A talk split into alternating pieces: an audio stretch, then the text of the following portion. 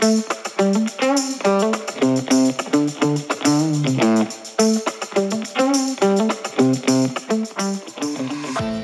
to Score Podcast. In this show, we discuss the responsibility of sports for and within society. What impact should sport have on our world? Can sport do more? Who is responsible? To address these questions, we focus on possible solutions and desired scenarios. We break our discussion down in four parts. First, we describe the current situation. Second, we draw the ideal future scenario. Third, we plan how to reach this future. And then we call for action. And we are your hosts today, Donata Taddia and Alexandra or Sasha Volkova.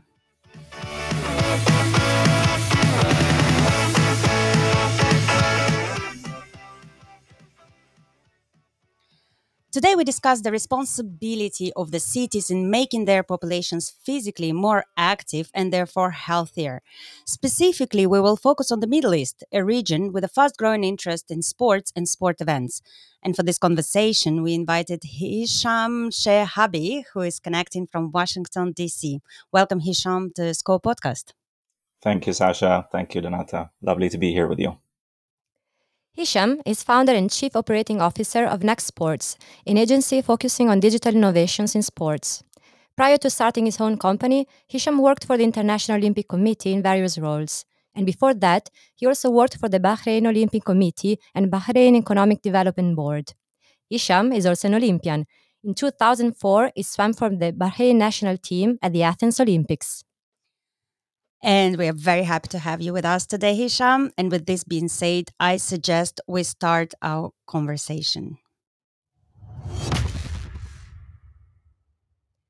Hisham, let's establish a common ground. We know that cities in the Middle East have been growing rapidly over the past few decades.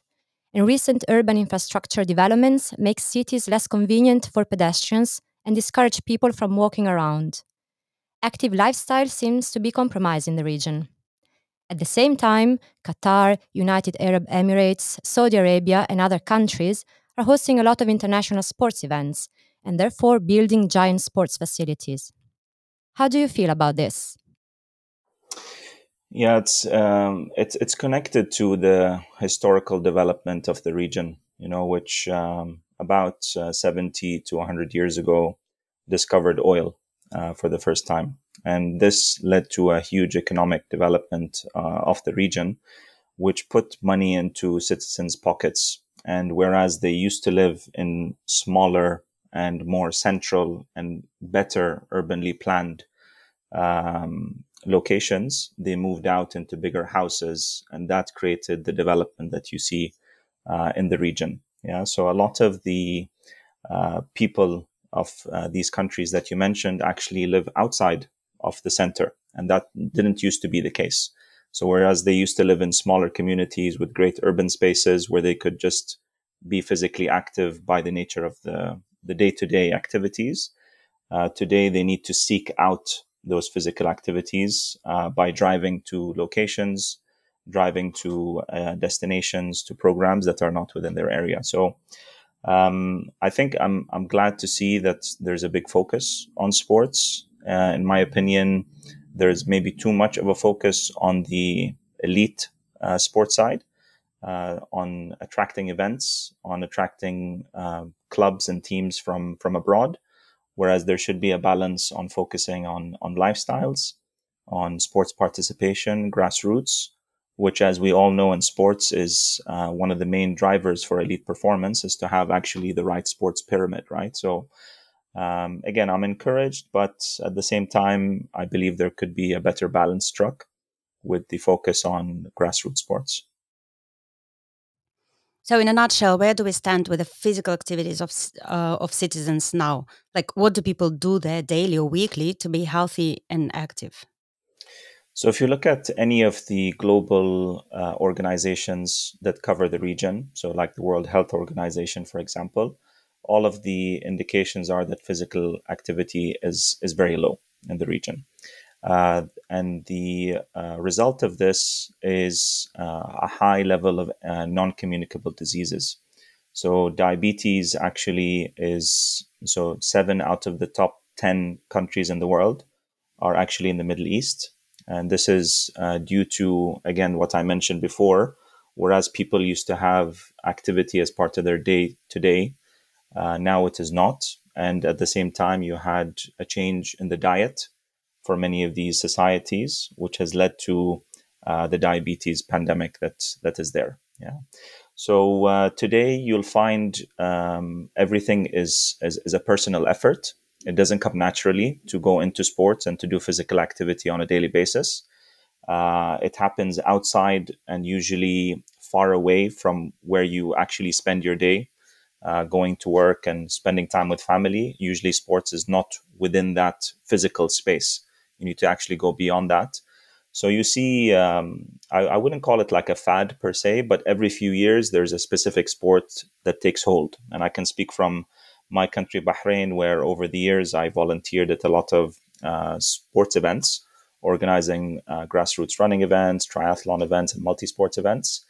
Uh, running and triathlon were really growing quite a lot, I would say, in the last 10 years, uh, leading up to the pandemic. Since then, uh, padel uh, which is you know a, a, racket sport, has taken hold and grown exponentially. And now you see also like a supply that over saturated the market uh, in Bahrain specifically, even though like in other countries it seems to be catching up. Uh, because people found it to be a great place to hang out. Yeah, so it was a good social setting.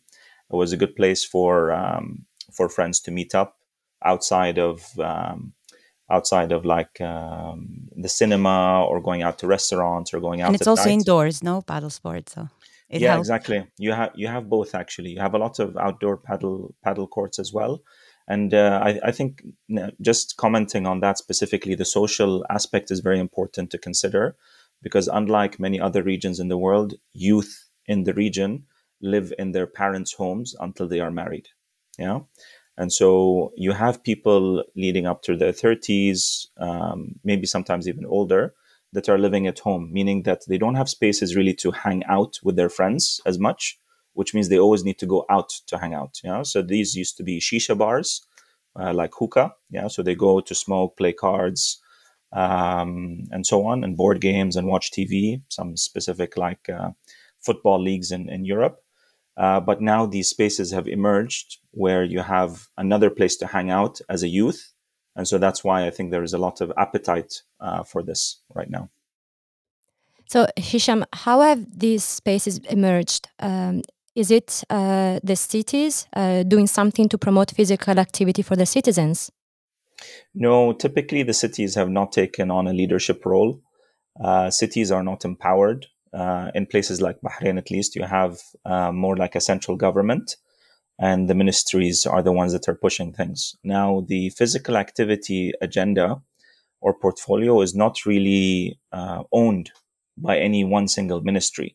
Yeah, so that makes it difficult to then hold anybody accountable for it. So, with the case of padel or with uh, running and triathlon, as I mentioned earlier, it's community led. Yeah, it's uh, it's a group of people usually that uh, that assemble, that organize events, that start to uh, formalize a structure, and then that provides the impetus for for launching and, and getting other people excited. Uh, in other countries now, you see that being more centralized within government, and you see provinces, you see emirates. You know, we can talk about Abu Dhabi and Dubai and the activities they do. You see cities in Saudi also taking that on. Uh, so now I think the city is is waking up to the responsibility that they need to do, but it really is driven by I would say central government and more like the ministries at the national level. That's very interesting. But do you know of any initiatives uh, from different cities or governments, state governments as well, to promote uh, physical activity within with, uh, within their cities? Can you give us some examples, maybe that exist now, or even some examples from all over the world that you could uh, kind of look up to? Absolutely, yeah. So the, in the last few years, um, there's been uh, a few countries that have started their national sports day. So Bahrain is one of them, uh, and they did it. I think it's around February of every year. Now, uh, different countries in the region also do that. There's quite a few of them, and this usually is a day where all of society is coming together to be active, yeah, and to talk about sports and to be active in sports. And what's interesting about this day specifically is because it's a national sports day, it means the private, like private sector companies, public sector companies all take part. They all organize events for their staff. And again, staff means usually parents, means young families, and this creates the culture of sports, you know. So uh, th- that's an, a, I, I would say, a beneficial uh, platform uh, but it's, in my opinion, it's not used as like there's no real build up towards it and like a 365 view on how we use that platform, but more it's about the day itself and celebrating it, which is which is fine. I think there just needs to be a bit more connected um, connection between that platform and others. In Abu Dhabi, you have as well uh, like a recent platform that was launched called Abu Dhabi 360, which is about getting people active, as it sounds, all days of the year and uh, it ties in with Abu Dhabi wanting to be one of the leading uh, cities in the world for uh, livability and being active and sustainable and family friendly. You know, so this was driven by the Abu Dhabi Sports Council, but uh, in direct uh, contact with and support of the central government. And which initiatives from all around the world, I don't know, Europeans or Americans, etc., would you consider as a reference for you for the Middle East uh, countries? Are you yeah, aware I, of any projects that you would say that uh, that's interesting that could be easily implemented at our place? Yeah, I, th- I think for, for the Middle East, there's always an interest in um, celebrity led type of um, activities and initiatives anything that is brought uh, and quote unquote from abroad, especially like the West, is is held in in, in high regard. Uh, that used to be the trend, you know, but nowadays um, I believe that there is um, an understanding, you know, within the society of the importance of physical activity, and this was maybe heightened because of COVID uh, people understood how important it was to be physically active. They found time and spaces to do so because everybody had to be outside and uh, kind of like away from each other in terms of distance. And so this led uh, to people being uh, more conscious about the importance of being uh, physically active. So I, I can't point out specific um, initiatives from from a global sense, but those are the, some of the characteristics I would say that um, really would work in the Middle East. Hisham, I would like to go back to the idea of community led initiatives and also the health uh, situation.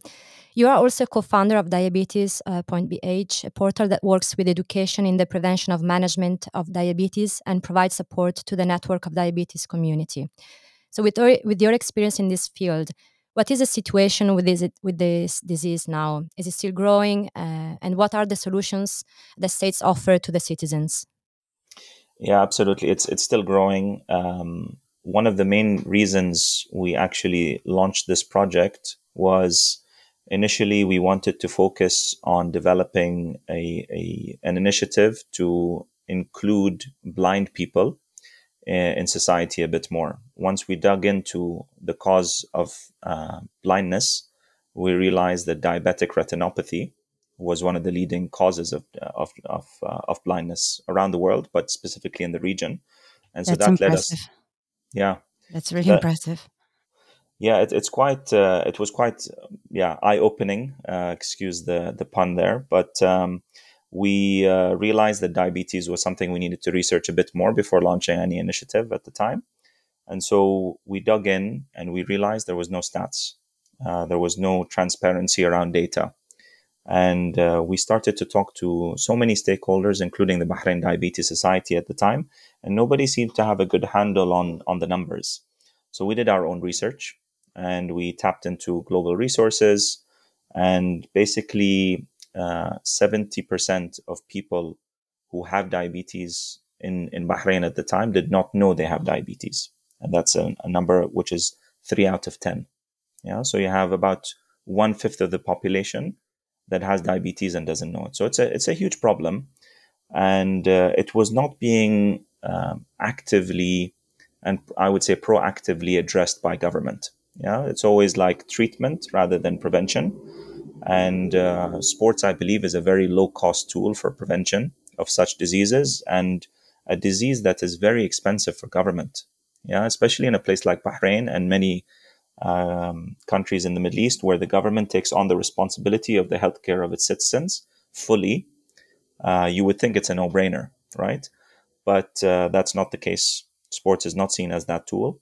And with diabetes itself, it's uh, more, um, and this is where the connection with the Middle East happens with the global movement for these initiatives, is that they rely on resources from the International Diabetes Federation, for example, to talk about World Diabetes Day on November 14 every year.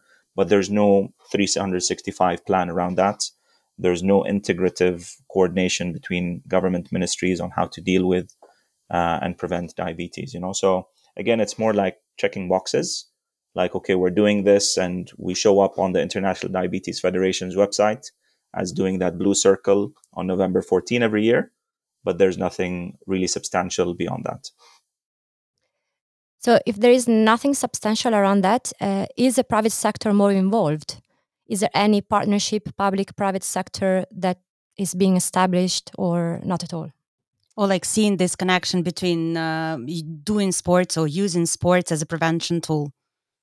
Yeah, the, the, like I said, there is awareness. Um, corporations um, are increasingly wanting to retain their employees. They realize like a holistic lifestyle is how to do that and providing ways for them to be active is a way to do that as well.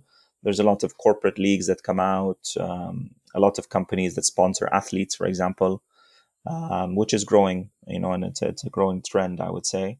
But the private sector seems to follow the lead of government in, in the sense that they will associate with initiatives that they know will position themselves in better regard with government. So uh, we have uh, something in the region which is is I haven't seen in many places in the world called patronage, uh, which uh, lends basically the name of a person, usually a royal person or somebody of like a distinguished profile from society, to an event or to an initiative. Yeah, and there is this. Um, I think the private sector knows that that's how you get seen, and so they associate themselves with initiatives that are already pat- you know, under the patronage of people that they want to impress or people they want to do business with or people they want to have influence with, you know. So that's um, how private sector responds. And it's, that's kind of like a behavior in the Middle East that, again, I have not seen in, in many other places.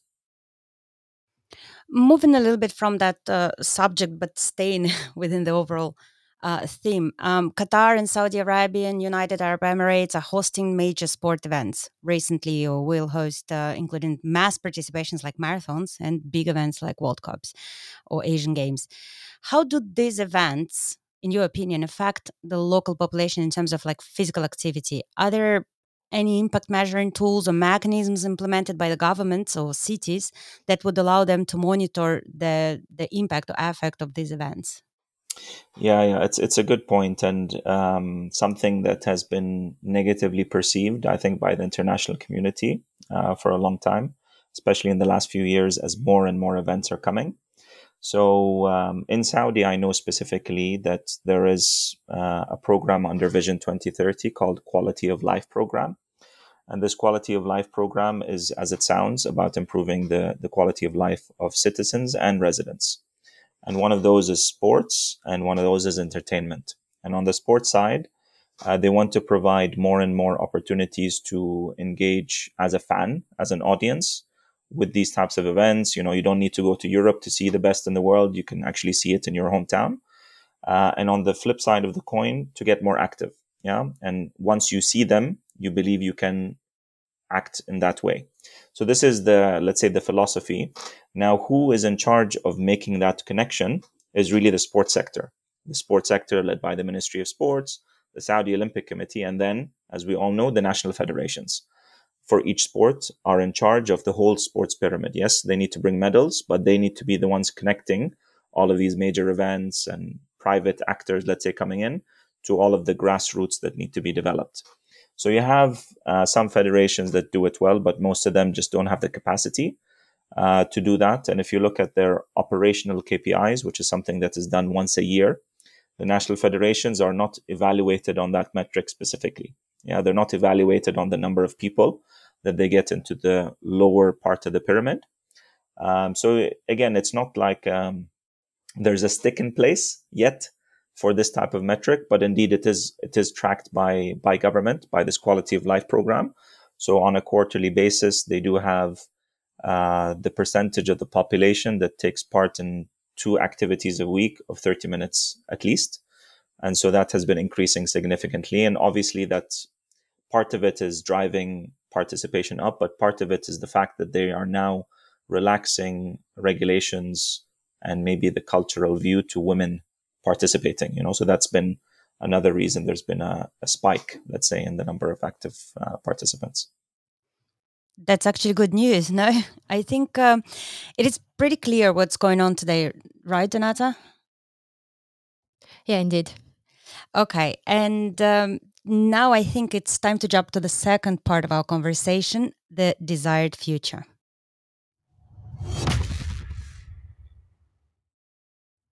Hisham, where have you brought us to? Can you describe to us your ideal future? So, uh, the Middle East has a very young population. Yeah, uh, many of the countries have um, a pear-shaped uh, uh, demographic pyramid.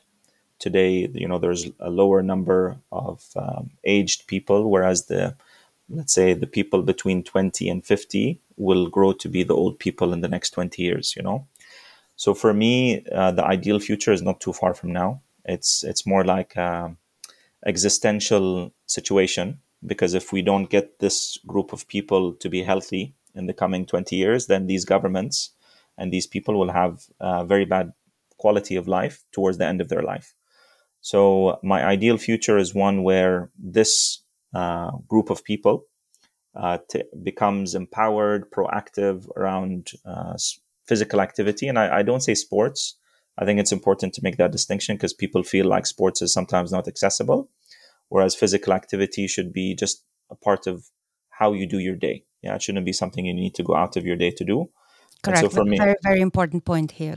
Agreed. Yeah, Exactly, because um, if if people feel it's approachable, it's achievable, it's something that I need, I can do, and I don't need to uh, have like huge muscles for. I think it makes it more likely that we'll get more and more people uh, to do this. So uh, that is maybe not an ideal future per se, but to explain to you uh, kind of like the ticking time bomb we have in front of us in the Middle East. Um, yeah, I, I would say I would stop there.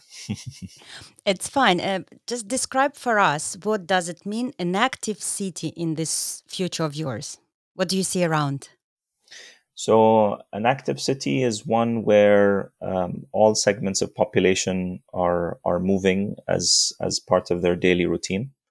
Um, that sports uh, facilities are are within reach, are accessible and affordable to to, to all, and uh, that the uh, percentage of the population that is dealing with obesity or non-communicable diseases or all the let's say the the threats uh, from having obesity you know like uh, heart failure and blood pressure and so on that they, these are reduced significantly you know. So this is uh, the ideal state i think for me of an active city. Uh, it is one driven by data.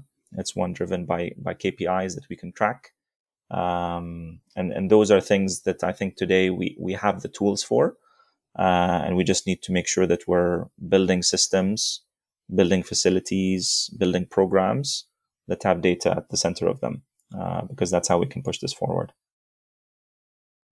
So a city driven by data, but who drives data? Uh, who is leading these initiatives?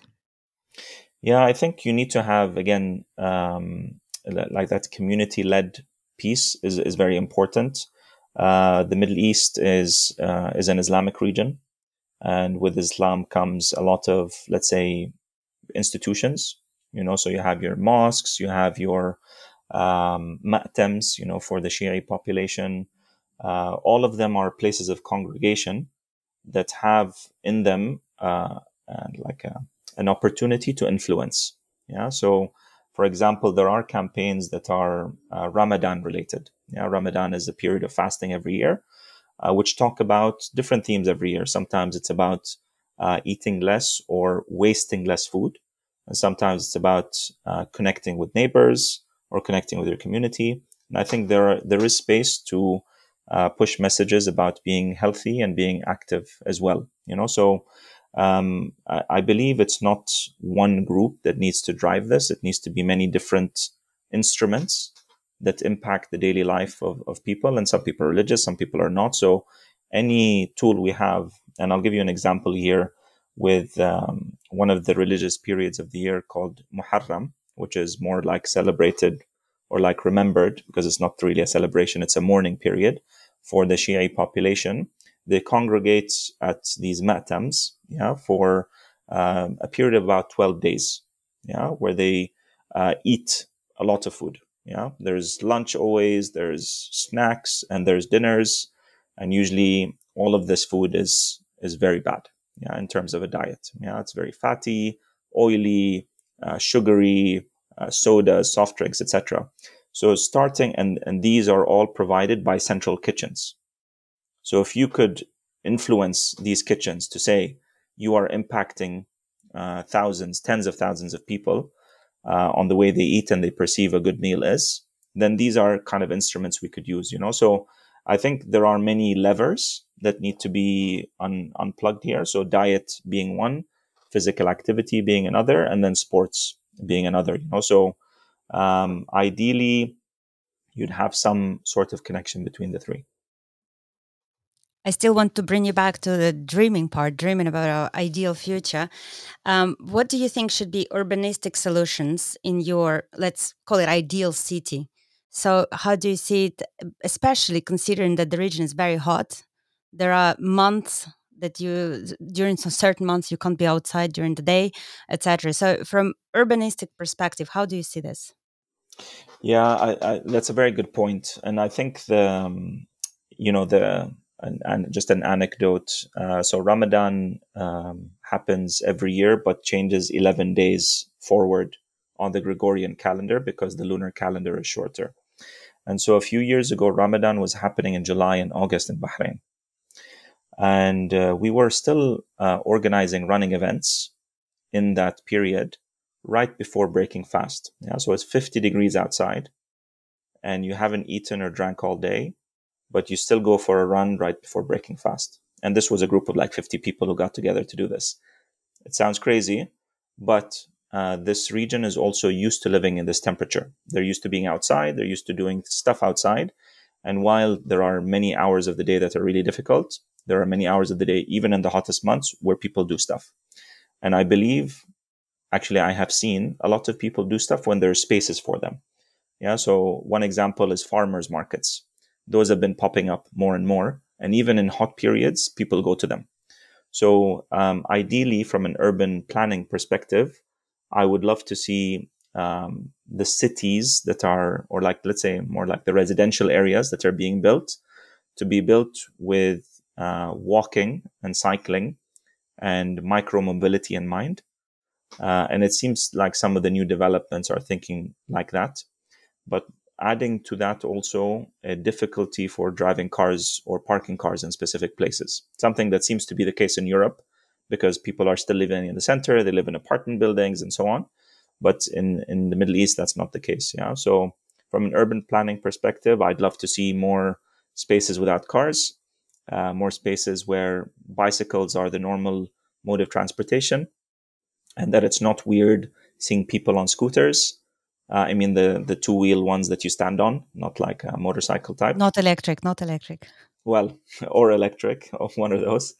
Um, e- even electric, you know, it um, whilst being on a scooter, you would not uh, exude any physical, like let's say, calories still getting to the scooter and from the scooter to the next place you would be walking you know which today is done by car so i think again you need to introduce um, i would love like the ideal state to be where walking is your 10,000 steps a day or whatever that standard is today to be normal for you to go to your groceries to visit your family uh, to um, uh, to go to school to do your activities after school. All of this needs to integrate those active the the steps that you need to do per day. You know that that's where I would love for the the future to be. Yeah, I witnessed in Qatar when the car parked at the parking next to the shopping mall, and then there was a little golf car that would bring people from the parking to the shopping mall, which was like 100 meters um, path, which Yeah. was not complex to make by foot, but it's more like a habit, a culture of the car-centric culture there for now. Exactly. Okay, so we talked about talking about physical activity, not sports. So you see people more moving, walking between locations. But what are other uh, solutions that uh, or facilities that would engage or motivate people? How do you see that? Yeah. uh, So as I mentioned earlier, there's like um, it's a Muslim culture, you know. So again, I think the religious institutions need to get behind this. They need to be supporting the fact that women get active and that they have more spaces to be active. Today, it's being driven by government, which is trying to decouple itself from religious institutions a little bit to to, to open up. And if you could have um, um, spaces for women, like separately, for or like times and programs for them specifically, then that would be already a win. Um, then I believe like gyms are are prohibitive for a large portion of the population, whilst the region is is quite rich. Um, the the majority of the population sits in the, I would say, lower middle class or like even even lower than that, the lower class. Yeah, and this, if you look at the median range uh, salary or even like the average salaries in places like Bahrain, they would not be able to afford a membership at a gym. You know, so uh, one thing I really like seeing, for example, here in Washington D.C is all of these community centers, yeah, where you have a mix of like senior activities, childcare, swimming pool, gym, fitness place, education area, computer lab, and library all in one place, fully subsidized by the government by the government, yeah, the municipality in this case. So if you had more of those, and you have like already a push by like the Ministry of Health in, in, in places like Bahrain, where like there needs to be a certain ratio of doctors per 10,000 popula- uh, people. Yeah. So if you were able to provide that ratio as well on the sporting side or the leisure entertainment activity side, then that would be a good push as well. So the, these you need infrastructure, yeah, especially with the hot months. You need to be uh, allowing people the opportunity and the option to be indoors. Not everybody wants to run in 50 degrees weather, and and, and that's normal. Let's uh, stay on the infrastructure um, idea, but let's move to the digital infrastructures or digital solutions. Uh, what can be the solutions that help motivate people to move, to get active? Just to be said, uh, Donata and I, we had like the whole brainstorming session about various uh, digital solutions uh, for for the Middle East of the future. But we would we would be curious to hear your ideas. Yeah, so I, I think it, it, it touches uh, two two main areas. One is I would call it like content, and one is what I would call discoverability. Yeah, so content. Everybody around the world, but in, I, I, would say even higher in the Middle East, um, has mobiles. Mobile penetration is, a, is above 100% in the Middle East, meaning a lot of people have more than one phone for personal use.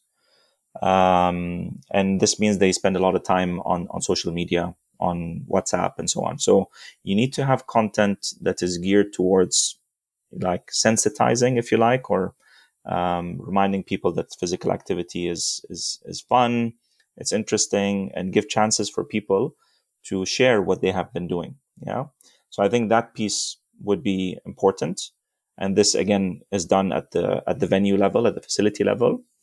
Uh, and the discoverability piece, I think we've lived all of us around the world in an age where uh, we've been uh, Netflixed, you know, where we are suggestible to things that we have not typically been exposed to. Yeah, because we're open now to seeing the next movie, the next series. And so knowing sometimes what is available around you or activities that are happening around you is, is, is not easy, even in places that you live. So if you are able to provide uh, the population the opportunity to dis- discover activities uh, that are happening close to them, whether it's in facilities, sports centers, health centers, uh, libraries. Imagine the library next door has uh, a presentation of an Olympian, an Olympian talking about their expert uh, experience at the Olympics. how did they go about that? You can bring your kids to it you know? So this these are the two areas i think would be uh, interesting and important to focus on. Like how do you ensure that a lot of content is created around people's activities and then how do you discover activities that are happening around you? Those those two areas. So talking about discovering activities um and and we are like dreaming here yeah? Just just to remind. So would it be like an application with push notifications about events related to sport happening around you? And with also showing you the facilities etc and if so who should lead this process? Shall it be uh, the city municipality community the state ministry of sport and noc etc etc yeah. Yeah it's uh, i think in uh, in many countries around the world that would be an issue. In the middle east i think it's quite simple because um, they are secure like states that have very strong security apparatus meaning that they are uh, keeping track of and they know where their citizens are at all times. And this is all uh, linked to your personal id your national id yeah? So because the national id exists you can connect it to any number of activities or applications. And so if you had a central uh, entity and i believe a mix of like the urban planning um, type of ministry, Ministry of Health, the Ministry of Sports, they would be the institutions that I think would need to uh, create such a thing um, and bring it to, to to scale. Yeah, because putting this on the let's say shoulders of individual venues would make it difficult. The other way of approaching it is actually having everybody being digitally literate or being able to market digitally in a very good way, which I think actually now like the youth of the Middle East are very good at. So if you um, if you give them the chance, I think the youth could probably, um, if they were empowered to work with these centers and these uh, activity areas, they would be able to promote it very well. But then you'd need to scale that would be a bit difficult. So I think it needs to be government led uh, centrally. We just had this idea that we wanted to share with you about like especially that could work for for youth to have a bonus system. So if you walk, you register, you get one bonus or one point, let's say. If you've done 30 minutes twice per week, another two points. I'm just tripping here. And then at the end, with this, you get discounts. And as you say, there is a lot of governmental presence in, in healthcare industry as well. So for example, your health insurance gets um, you know, gets lower, etc. This is how we we were dreaming about it before preparing for this episode. Um, do you have um, any examples from the world where this has been implemented, or have you thought about it within your projects? Because you're doing a lot of projects uh, with the countries there. Yeah. So uh, Singapore um, actually has uh, something like this. Uh, not not the gamification part, but the national sports ID part, uh, which also Norway has and Denmark is now considering. Uh, so the idea there is that you have this uh, unique identifier as a citizen that allows you to interact with all of the facilities that a that on the club side, but also the national sports federation side. So here you need to make it easy for people to not have to download 17 apps to do uh, the activities they want to do or for their that they want their kids to do. Um, so you, you you see that in some countries and in, in Singapore specifically, uh, a few years ago, they piloted as well um, a Fitbit, um, so Fitbit being one of the wearables, uh, to um, I think it was like a population number of 10,000 or 20,000 people that they wanted to give the Fitbits for free for to see what the impact would be on their daily activity. You know, so once you're able to have that uh, sports ID or connecting your national idea to to a sports infrastructure, then you can do a lot of things. And again, that's where I think the data piece is important. Uh, one of the projects we're working on at the moment is with the European Commission, where we're looking at what type of technological tools does grassroots sports need to be able to modernize. Yeah, modernize being a big, big word. Uh, but again, there you need to make it very simple for these entities to uh, use the tools. You cannot have coders everywhere. Uh, these entities usually are run by volunteers, you know, so anything that can be centralized at the federal, and now when I say federal, I mean like a group with many members or many individual associations, then it should be done, you know. So yeah, I think there's many examples around the world. Um, at in, in in the region you have the opportunity to experiment at at a local level in places like Abu Dhabi versus like doing it for the whole United Arab Emirates in Bahrain perhaps in some municipalities Saudi same thing um, yeah Hisham, I'm still walking in your ideal future and I'm looking around. I have my phone, I'm connected digitally, and I'm thinking, am I following any superstar, any ambassador? I wanted to connect what you said before about the importance of uh, royalties, celebrities in the Middle East. So I wanted to ask you, in your ideal future, what is the role of uh, elite players, athletes, or even royalties? Yeah, yeah, it's a very good point, Donata. They, um, as I mentioned, the patronage culture is, is big, and uh, anything usually that a royal does uh, somehow has a ripple effect. Yeah, and um, I'll, I'll go back to the example of uh, running and triathlon in Bahrain specifically. So, I was part of this group called the Bahrain Road Runners, organizing weekly running events and monthly major events. And um, we did 10 events a year. Five of them were multi-sport events three of them being triathlon. And uh, in 2012 i believe or 2013 uh, the son of the king uh, attended and witnessed one of uh, the races and uh, somehow got excited about it. And uh, then he actually started to participate in the races. What happened after that was explosion of triathlon. Yeah people started to so all of his entourage people that he interacts with on a daily basis started to do it.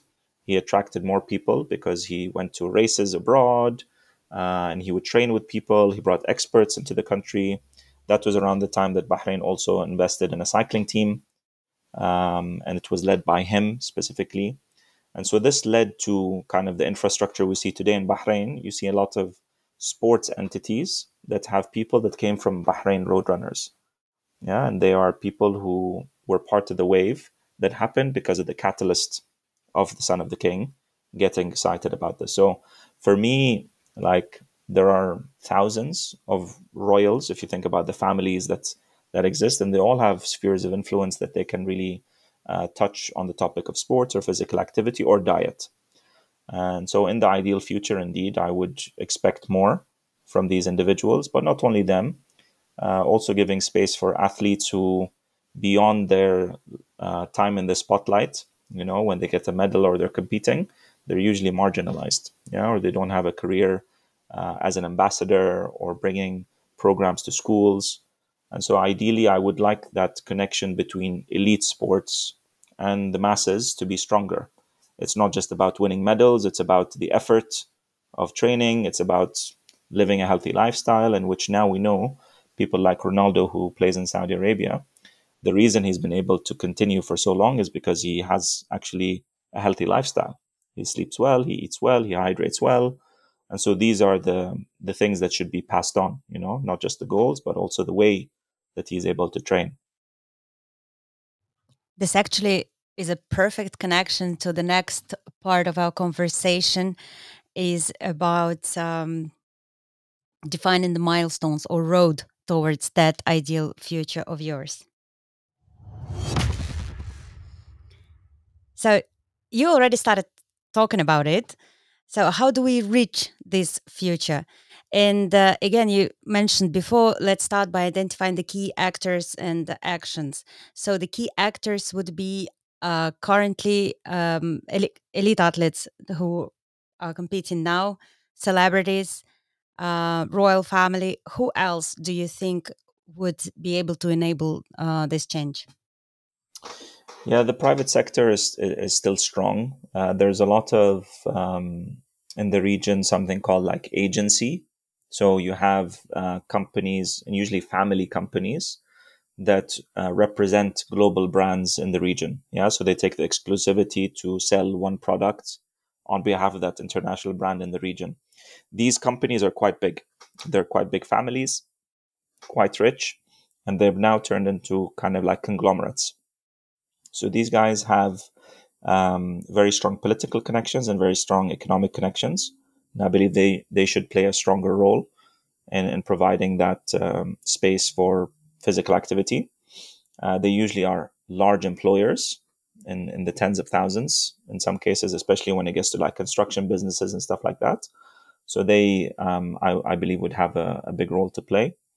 Uh, the the second one would be uh, international actors. You know, so a lot of the entities coming into the region now, uh, they're looking for the big bucks. You know, they're looking for money.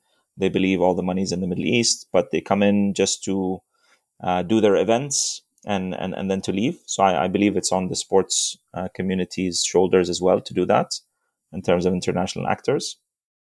And then finally, government, you know, uh, at the end, government is the biggest employer. It's, um, you know, it's still an oil driven economy in many cases, meaning that most of the money comes from, from the ground. And that's how the government finances itself. So it is expected to take on this responsibility as well. And uh, yeah, so those are the stakeholders I would identify, which means everybody actually. But talking about the government, since we are talking about responsibility of the cities and the city governments, what are the milestones for them? What should they do and start doing to reach to make their cities more active? So um, I again, I'm not like an urban planning expert, but uh, what I would foresee here is like infrastructure is is an important piece. Again, going back to that health center ratio that I mentioned earlier, there needs to be an understanding of what infrastructure is needed for communities um, to to be able to be active, especially in the hot months of the year. Then you need programs. Yeah, so programs meaning uh, people. Yeah, people that are uh, educated, coach, certified to be able to run community programs. Uh, and then I go back to that digital piece, which we talked about earlier, which is content and tools. So with these three things, I think like city states um, um, or governments would be in a better position to to push things forward.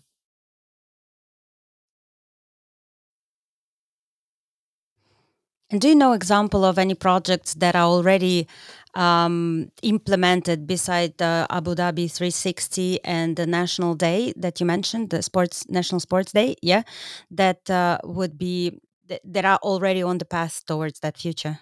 Yeah, yeah. So uh, again, uh, giving an example from Bahrain, the uh, son of the king, the same person I mentioned earlier, um, some time ago was the president also of the Olympic Committee. And one of the initiatives there was to set up 100 community football pitches in uh, neighborhoods around the country. Yeah.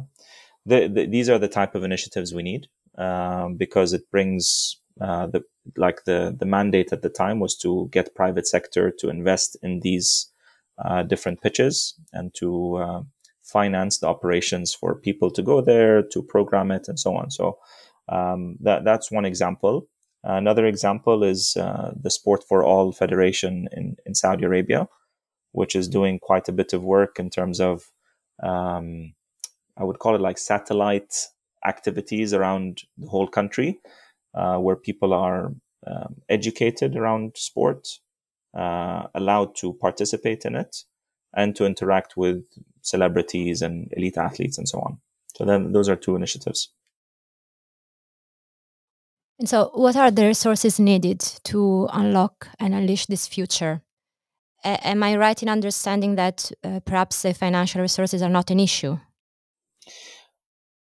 Financial resources, yeah, are not an issue when they decide to mobilize it on a topic. Yeah, but when it comes to this topic specifically, um, it's not always given like the capital it needs. Um, part of part of like maybe the the milestones that needs to happen. Again we go back to data. There's a weak there's a weakness today in terms of data collection research academic focus on these topics. Um, i'm aware of very few uh, entities yeah that do actual research that put the middle eastern physical activity topic on the global research agenda. So i think like besides capital you need data and you need research and you need like a, a, a space to debate these topics. Yes, we, we are talking about uh, the fact that in the end it's a return on investment investing on this for the, for the government because in the end it will be cost saving for health in the future in the long run. And so data is interesting because it, it connects the pieces. So this is something that needs to happen as part of the roadmap to unleash this future. So what do you think are the KPIs for the city and for the government to measure? How will they measure success? Um, it's a good question. I um, I wouldn't go like to like the percentage of people doing physical activity. I think that's like almost the final outcome that we want to arrive at. But to uh, let's say drive the development of the system that we're talking about today, you need more like um, a roadmap. Yeah, so a roadmap instead of like specific KPIs with um, an understanding of like where we want to arrive from like a health perspective, an education perspective, a nutrition perspective, a lifestyle perspective, an urban planning perspective, um, a sports perspective. You know, if you think about even like elite performance, all of these things are interconnected. So I think what you need first is really, again, I don't want to use like one holistic strategy, but some semblance of what how those things integrate. Uh, and today, nobody is connecting those dots on for for government or within government. You know, it it seems to be something that's intuitive, right, and that we talk about, but there's no real. So I, I would start there. We need like that foundational step first before moving on to implementation. You actually mentioned before that uh, sports is not owned by one single ministry, right? It's something that is shared uh, across different ministries. So, do you think you need the creation of a sport ministry or a sport institution that centralizes all these efforts that you mentioned? Um, so the, the yeah the sports ministries today their job is medals yeah um, that, that's what their like responsibility is and by extension this is what national federations then do uh, and those are the entities that deal with each other national federations in, in some countries clubs as well are under the ministry of sport uh, and none of them have the KPI of getting people active. Yeah. So um, indeed, I think the Ministry of Sport, as they're structured today, uh, do not have the capacity. Uh, that doesn't mean they won't in the future, but you need other actors to come in to support the development of this capacity or this, let's say, vision for uh, getting people physically active, which we all know drives uh, amateur sports and, and, and eventually elite sports and eventually medals. Um, so yes, I, I think you need more actors than, than the Ministry of Sport.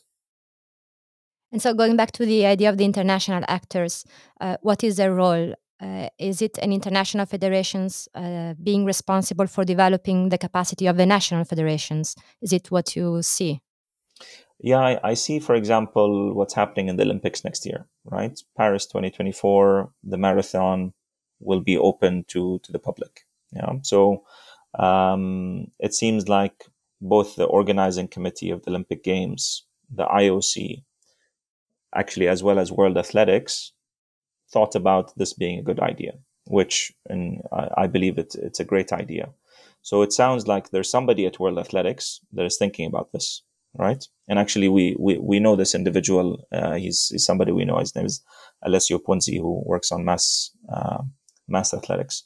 So th- these individuals, if they're given the right platforms, um, they can be advising. Uh, in this case, let's talk about the Saudi Athletics Association or the Qatar Athletics Association on how to strengthen grassroots sports, how to give more capabilities to the community to organize events, and how that drives the elite performance side. You know, so yes, definitely, I believe international federations need to play a bigger role they need to be coming into the region not just to do their major events and to get paid for those, but actually to take ownership a little bit or like influence uh, the, the, the bigger part of um, grassroots. Saying on on grassroots, uh, you mentioned before about the importance on of investing in in youth, young people. Uh, how do we give space to uh, young people to voice their ideas, their needs when it comes to uh, sports and physical activity? Um, the, so, physical education um, is something that was part of the curriculum for many years and was a strong part of it. It's it's lost its importance in in the academic curriculum in many many countries. So, I believe if you have uh, physical education as a strong component of your education, um, in in the K twelve period, then it already puts you in a good position to uh, want to continue and be um, suggestible to doing other activities and sports in the future. So uh, I believe, like, yes, we need to hear the youth, but more than that, we need to give them a chance to be more physically active by introducing it in what they do on a daily basis, which is go to school. Yeah. So physical education at schools, I think, is something important. One thing which um, an interesting stat you would like to know is that Saudi, after let's say opening up sports for girls in schools, yeah. So this, I imagine, like a school in Saudi for girls did not have PE teachers, and now suddenly you need PE teachers across the country. Also, Some females. Female, exactly, female coach, physical education teachers. There is there are some estimates that are putting this number for Saudi at 100,000 that need to be trained, coached, certified, whatever you call it, for uh, to be able to go and, and teach these girls at schools, but also at universities and then at different entities. Yeah. So um, it's, it's a big gap, you know, and uh, there are um, organizations that around the world that can certify, that can coach, that can educate. And these, these are not international federations. I agree. There are other types of organizations, but they need to be brought into the fold as well. You know, I was with, um, I was in Colorado Springs a few months ago to visit the, it's, it's the Olympic Training Center of uh, Team USA. And uh, it's become an ecosystem of entities. And one of them is the National Strength and Conditioning Association. And they um, see the Middle East as an area to grow. So strength and conditioning being for gym teachers, for uh, gym coaches in private gyms, for clubs and, and so on and so forth. So potentially thousands of individuals that need to be certified and licensed on an annual basis. But there's nobody who has actually asked these guys, what they're considered like the gold standard, to come into the region. Yeah. So all of this sport discussion is happening. We want to create a sector, an industry out of sport, but nobody's considering how do we certify these people? How do we coach these people? You know, like if we want to get everybody involved, we need to make sure they can actually handle this. And uh, so this this education piece, I, I feel very strongly about the physical education piece because um, you hear stories about how uh, kids learn sports in schools. You know, over the years, it's kind of like you give a soccer ball to the boys and you give a volleyball to the girls, and there's an hour gone. You know that that, that was it. Uh, but there's no like this is what sports is about. It's about fitness. It's about you know so again, I think for the youth, K 12, really important. So Ministry of Education needs to get involved in that. That's actually again, you're doing the job for us. Great transition for the last part of our conversation, which is a call for action.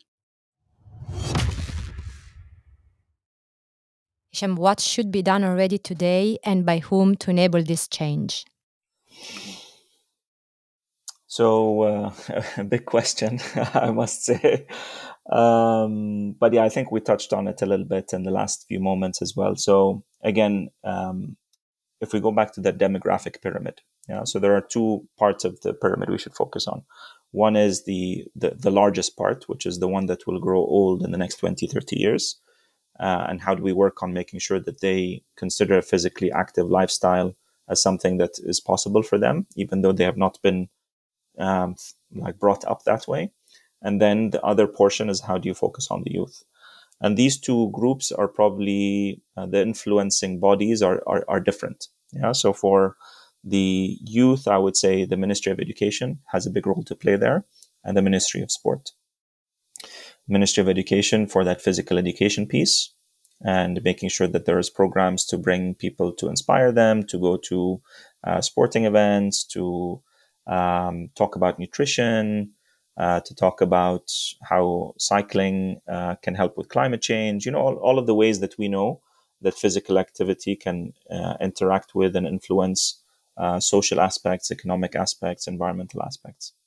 Then, with the uh, larger portion, you need to create more infrastructure, you need to create more programs, and you need the involvement of, uh, I believe, private sector um, that is, let's say, regulated and empowered and, let's say, introduced by government, um, but yeah, th- th- those are the two entities I would say, like two groups of entities. So Ministry of Education, Ministry of Sport for the youth, and then more the uh, private sector, which again employs these people, has a possibility to build uh, wellness programs, incentivize uh, for insurance premiums to drop, right? So those type of things need to be thought out more for like the other. The, there's two sets of populations. And the last question here: What should the city governments do right now? The call for action for them, please. The call for action, uh, I would say, is is to create forums for debating this and and creating policy around it. You know, they. Um, so the Middle East is is not known to be um, a, a, democratic region, but doesn't mean that debate around these topics doesn't happen, right? So um, I believe there is a lot of people that would want to work on this these topics, would want to volunteer their time, would want to refocus their their efforts if given the right platform to do so. Uh, there's very few spaces to talk about this topic right now. Um, it doesn't happen at any government forum. It doesn't happen with conferences. Um, so if if they if government was able to uh, facilitate that, you would then get like a bigger uh, wave of people that are contributing to and want to focus on the topic, and then you come to the semblance of a strategy which we talked about earlier uh, that could be built around this. I have gazillion more questions that I would like to ask and keep on discussing, but I think we have to wrap up here. And it's been a super interesting conversation that we had with you, Hisham. I've learned many things. Um, some of the uh, key idea that I'm going to take away are uh, the uh, distinction between sport and physical activity that can help trigger some change and get people more active and the idea of giving space uh, creating space for discussion like you said with the forums but also for action community-led initiatives so that uh, this can complement from the bottom up the initiatives that will be led by the government. And sasha do you, any, do you have anything to add?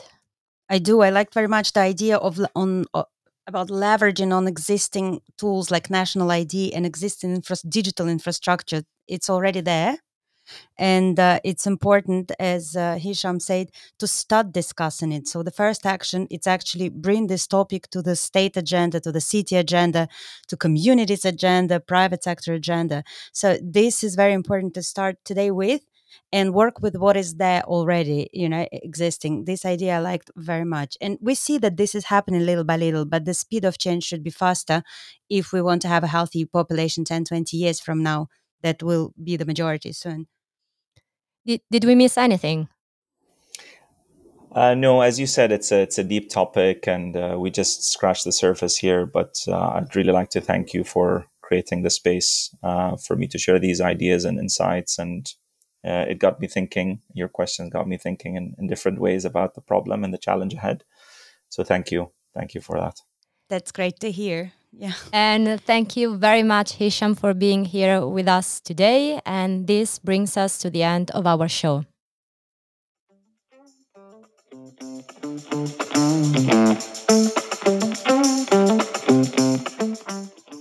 Thank you for listening. If you like this conversation, don't forget to rate and share. This show is produced by SCORE Sport Think Tank. We are independent sport thinkers who aim to create safe spaces for sincere discussions. Check out our website, score-sport.com, and our LinkedIn page to find more information about this episode and what we do. Stay tuned for the next story.